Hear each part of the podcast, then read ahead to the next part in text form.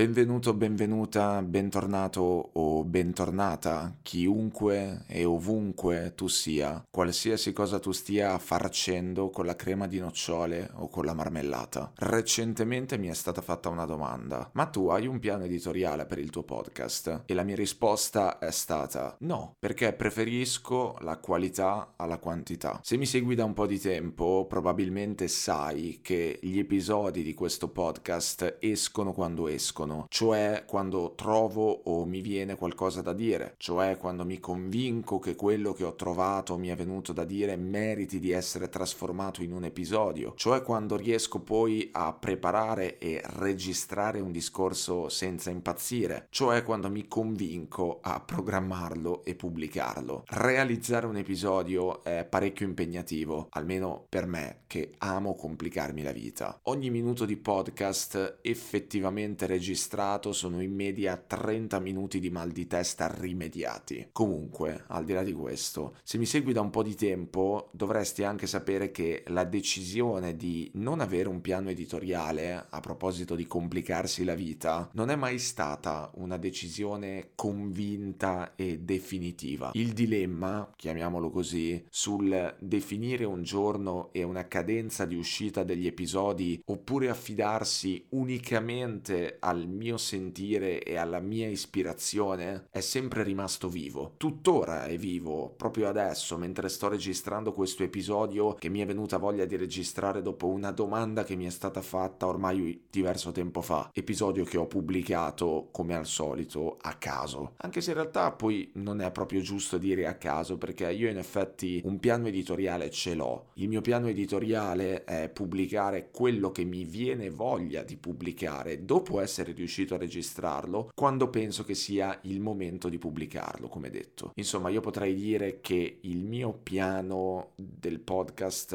è non avere un piano, vedere che cosa succede volta per volta. Per adesso è stato più o meno sempre così, un podcast abbastanza anarchico, diciamo. La domanda che mi è stata fatta è come se avesse risvegliato qualcosa che mi dormiva dentro. È sempre così che succede dopo tutto, no? Ci sono dei punti interrogativi che ti girano per il corpo che ti porti dietro e che sembrano destinati a non risolversi mai. Il dubbio concernente l'avere o non avere un piano editoriale per il podcast, dunque una programmazione precisa da rispettare, un giorno fisso di pubblicazione, è un dubbio irrisolto. Ogni tanto riaffiora, ogni tanto mi torna fuori. L'altro giorno, per esempio, ero al semaforo, ho guardato per qualche secondo l'uomo nella macchina di fianco alla mia, che aveva il finestrino abbassato e stava fumando una sigaretta diretta e gli ho detto ma se stabilissi un giorno di pubblicazione per il podcast? L'uomo si è voltato nella mia direzione, mi ha perlustrato la faccia con gli occhi, ha avvicinato alla bocca l'indice e il medio in cui era incastrato quello che rimaneva della sua sigaretta, ha dato un lungo tiro come se stesse aspirando la risposta esatta da darmi, si è grattato vicino all'orecchio staccando la mano libera dal volante, ha soffiato fuori il fumo e poi purtroppo è scattato il verde e siamo ripartiti entrambi entrambi. La risposta al mio dubbio è rimasta ferma a quel semaforo. La domanda è rimasta sospesa sull'asfalto. E mi viene da dire per fortuna, per fortuna perché per me questo è un dubbio molto interessante. È un dubbio che può offrire degli ottimi spunti di riflessione, credo. Comunque non è vero, non, non ho veramente apostrofato un tizio qualsiasi mentre ero in macchina al semaforo. Ci tengo a specificarlo, visto che magari qualcuno potrebbe farsi strane idee. Vorrei riflettere sul perché fino ad oggi ho sempre preferito tenermi alla larga da uno schema, da una programmazione. Vorrei riflettere sulle cause e sugli effetti di questa decisione assolutamente precaria che presi. Vorrei farlo intanto perché così ne approfitto per indagare meglio un dubbio che, come ho detto, rimane sempre vivo dentro di me. E poi perché penso che ci siano molti aspetti che vanno al di là della questione podcast e in generale al di là dell'attività di creazione di contenuti da diffondere. Credo che ci sia un discorso discorso un po' più ampio da fare. So che la questione apparentemente sembra poter eh, essere circoscritta solo a chi crea contenuti. Il lavoro creativo, dopo tutto, specie quando autonomamente gestito, come nel caso di questo podcast, dove non c'è nessuno, a parte me stesso, a dirmi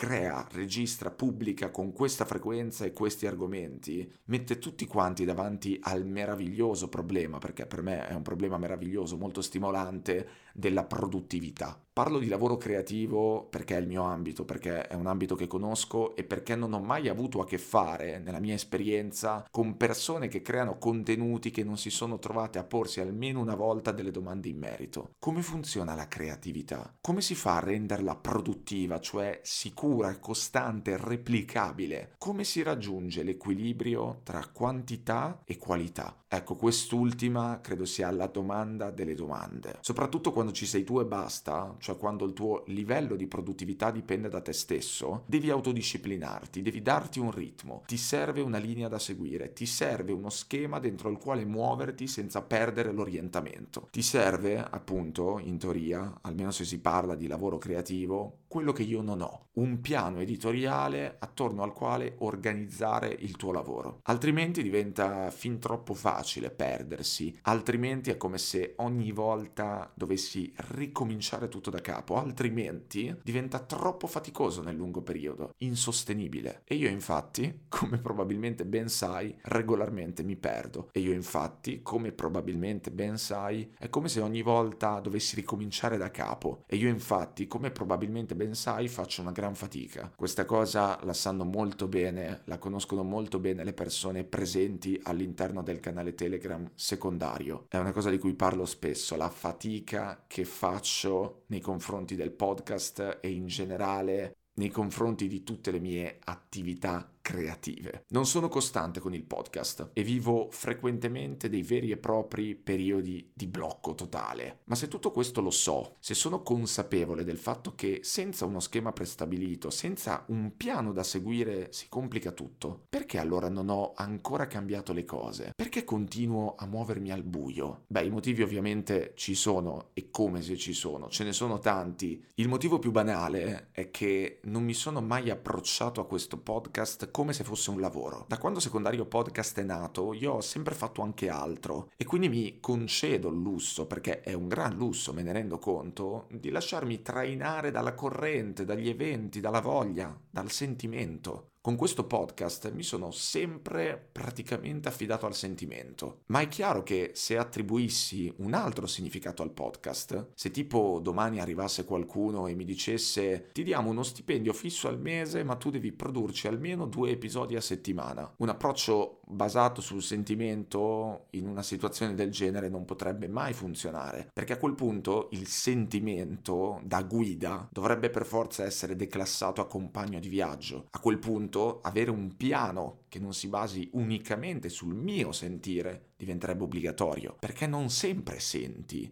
non sempre te la senti, non sempre riesci a sentire qualcosa. Una cosa che ho capito negli ultimi anni è che non conta quanto autodisciplinato sei e io sono una persona generalmente capace di organizzarsi e autodisciplinarsi, darsi un ritmo. Comunque ti serve un recinto in cui muoverti se vuoi essere costante, se non vuoi periodicamente perderti, se vuoi assicurarti produttività, perché alla fine di questo questo che si parla, di produttività, di essere produttivi. Niente ti rende più produttivo di un fucile puntato addosso, questo lo sappiamo tutti quanti benissimo. Niente ti rende più produttivo dell'ansia di dover finire per rispettare una consegna. Niente ti rende più produttivo del dovere di farlo entro un certo giorno. Puoi essere la persona più organizzata e autodisciplinata del mondo, ma niente funziona più di questo. Niente funziona più dell'ansia di dover finire. Ecco, io invece con il podcast vago mi permetto di vagare, di andare dove e quando mi pare, mi permetto di perdermi, di fermarmi, di contraddirmi, di entrare in crisi, di perdere tempo, mi permetto di perdere tempo. Ed è una risorsa molto preziosa per me questa, faticosissima, ma molto preziosa. Preziosa perché è faticosissima, perché un approccio del genere a me permette di sentirmi libero. La libertà non è poter scegliere quello che ti pare, ma potersi perdere regolarmente. Il motivo per cui fino ad oggi almeno ho scelto di non avere un piano ben definito di pubblicazione, il motivo per cui ho scelto di continuare a perdermi regolarmente è quello che ho esposto nella risposta alla domanda dalla quale sono partito in questo episodio. Io preferisco la qualità alla quantità, anche se in realtà forse sarebbe più corretto dicessi preferisco l'autenticità alla continuità.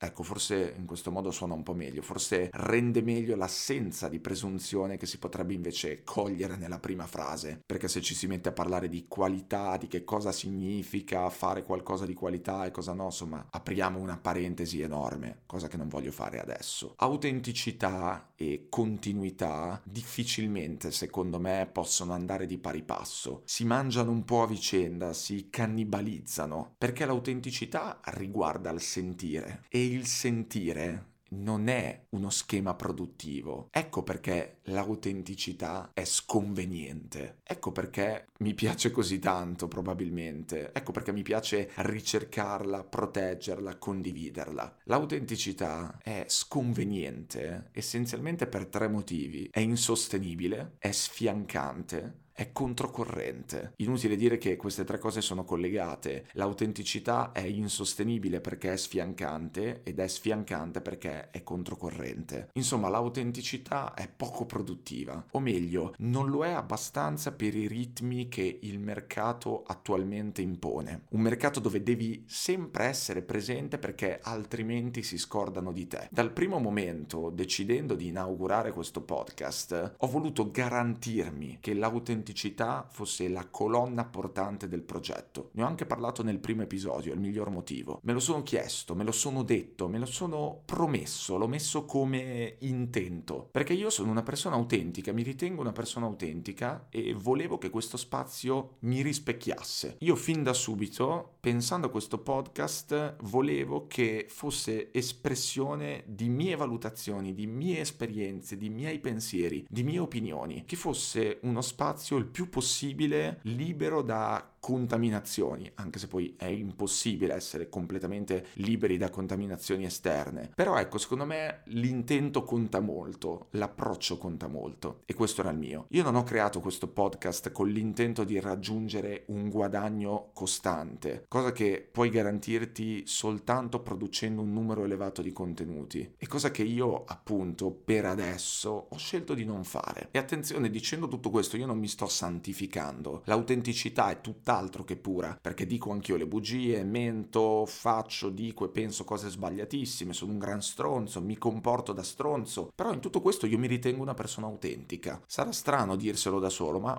me lo dico da solo, io credo di essere autentico e so anche che ci sono tante altre autentiche e tanti altri autentici all'ascolto. Lo so perché l'ho visto, l'ho letto, l'ho sentito, me ne sono proprio reso conto, l'ho percepito. Essere autentici per me non ha niente a che fare con il trincerarsi, ovvero con l'ancorarsi ai propri principi facendo la guerra al mondo. Quella è ostinazione. Essere autentici per me non significa nemmeno essere sinceri. Per me l'autenticità è una sorta di dinamismo consapevole. È uno sforzo prolungato, costante, quotidiano, uno sforzo continuo di preservazione di sé, dei propri intenti, della propria natura, senza però chiudersi, senza però ideologizzarsi, che non va mai bene tenersi stretti a sé, mentre intorno tutto si confonde e tutto ti confonde. Resistenza. L'autenticità è resistenza. E già la parola resistenza sa di fatica, sa di animo partigiano, sa di muoversi controcorrente, sa di sconveniente. L'autenticità è sconveniente, c'è poco da fare. Per me sarebbe molto più comodo fregarmene e mettermi a produrre contenuti in serie qui e altrove, senza preoccuparmi di quello che esce, ma solo di quello che mi entra in tasca tasca, ma voglio resistere più che posso e difendere la mia autenticità, o meglio, il mio intento di autenticità. E questo non significa, attenzione, che non sono disposto a scendere a compromessi, eh, sia chiaro. Se un domani arrivassero da me e mi facessero una proposta economica valida per comprare la mia produttività, io accetterei. Io sarei disposto a barattare un po' della mia autenticità per un po' di soldi. Assolutamente sì. Altrimenti sto qua a fare quello che non mi venderò mai, fanculo il sistema e poi invece lo faccio. No, assolutamente no. Io lo farei, però non lo farei con leggerezza. Non lo farei come se niente fosse. Non lo farei come se nulla mi importasse, ecco. Cercherei a tutti i costi di trovare un equilibrio tra convenienza e autenticità, tra mercato e me, tra sentimento e soldi. E così facendo mi complicherei la vita, di sicuro, però ho già avuto modo di verificare sul campo che io non sono affatto quel tipo di persona in grado di mettere da parte se stesso stesso pur di diventare appetibile sul mercato, pur di diventare vendibile. Io ci tengo tantissimo alla mia autenticità e farei del mio meglio per preservarla, anche se poi di sicuro finirei per perderla per strada, perché come ho detto prima è molto difficile far convivere continuità, produttività e autenticità. La perderei sicuramente per strada, ma poi tornerei a raccoglierla e comunque se anche la perdessi non la perderei tutta quanta. L'autenticità è sconveniente. Io mi guardo intorno e ho la sensazione che troppe persone abbiano barattato la propria autenticità per conformarsi a dei modelli, per eh, allinearsi a un concetto di vendibilità. Sono consapevole di quanto sia difficile, faticoso non snaturarsi, tenersi a mente, tenersi presente, però è quello che secondo me bisogna fare, quello che è importante fare, quello che poi alla fine ci fa stare bene, riuscire a trovare un compromesso tra sé e quello che la realtà chiede, tra sé e il mercato in generale. E questo si fa con eh, una battaglia quotidiana, una resistenza quotidiana. Resistere al resto, che non significa non scendere a compromessi e chiudersi, ma significa non permettere al resto di pregiudicare la nostra essenza. Siate liberi.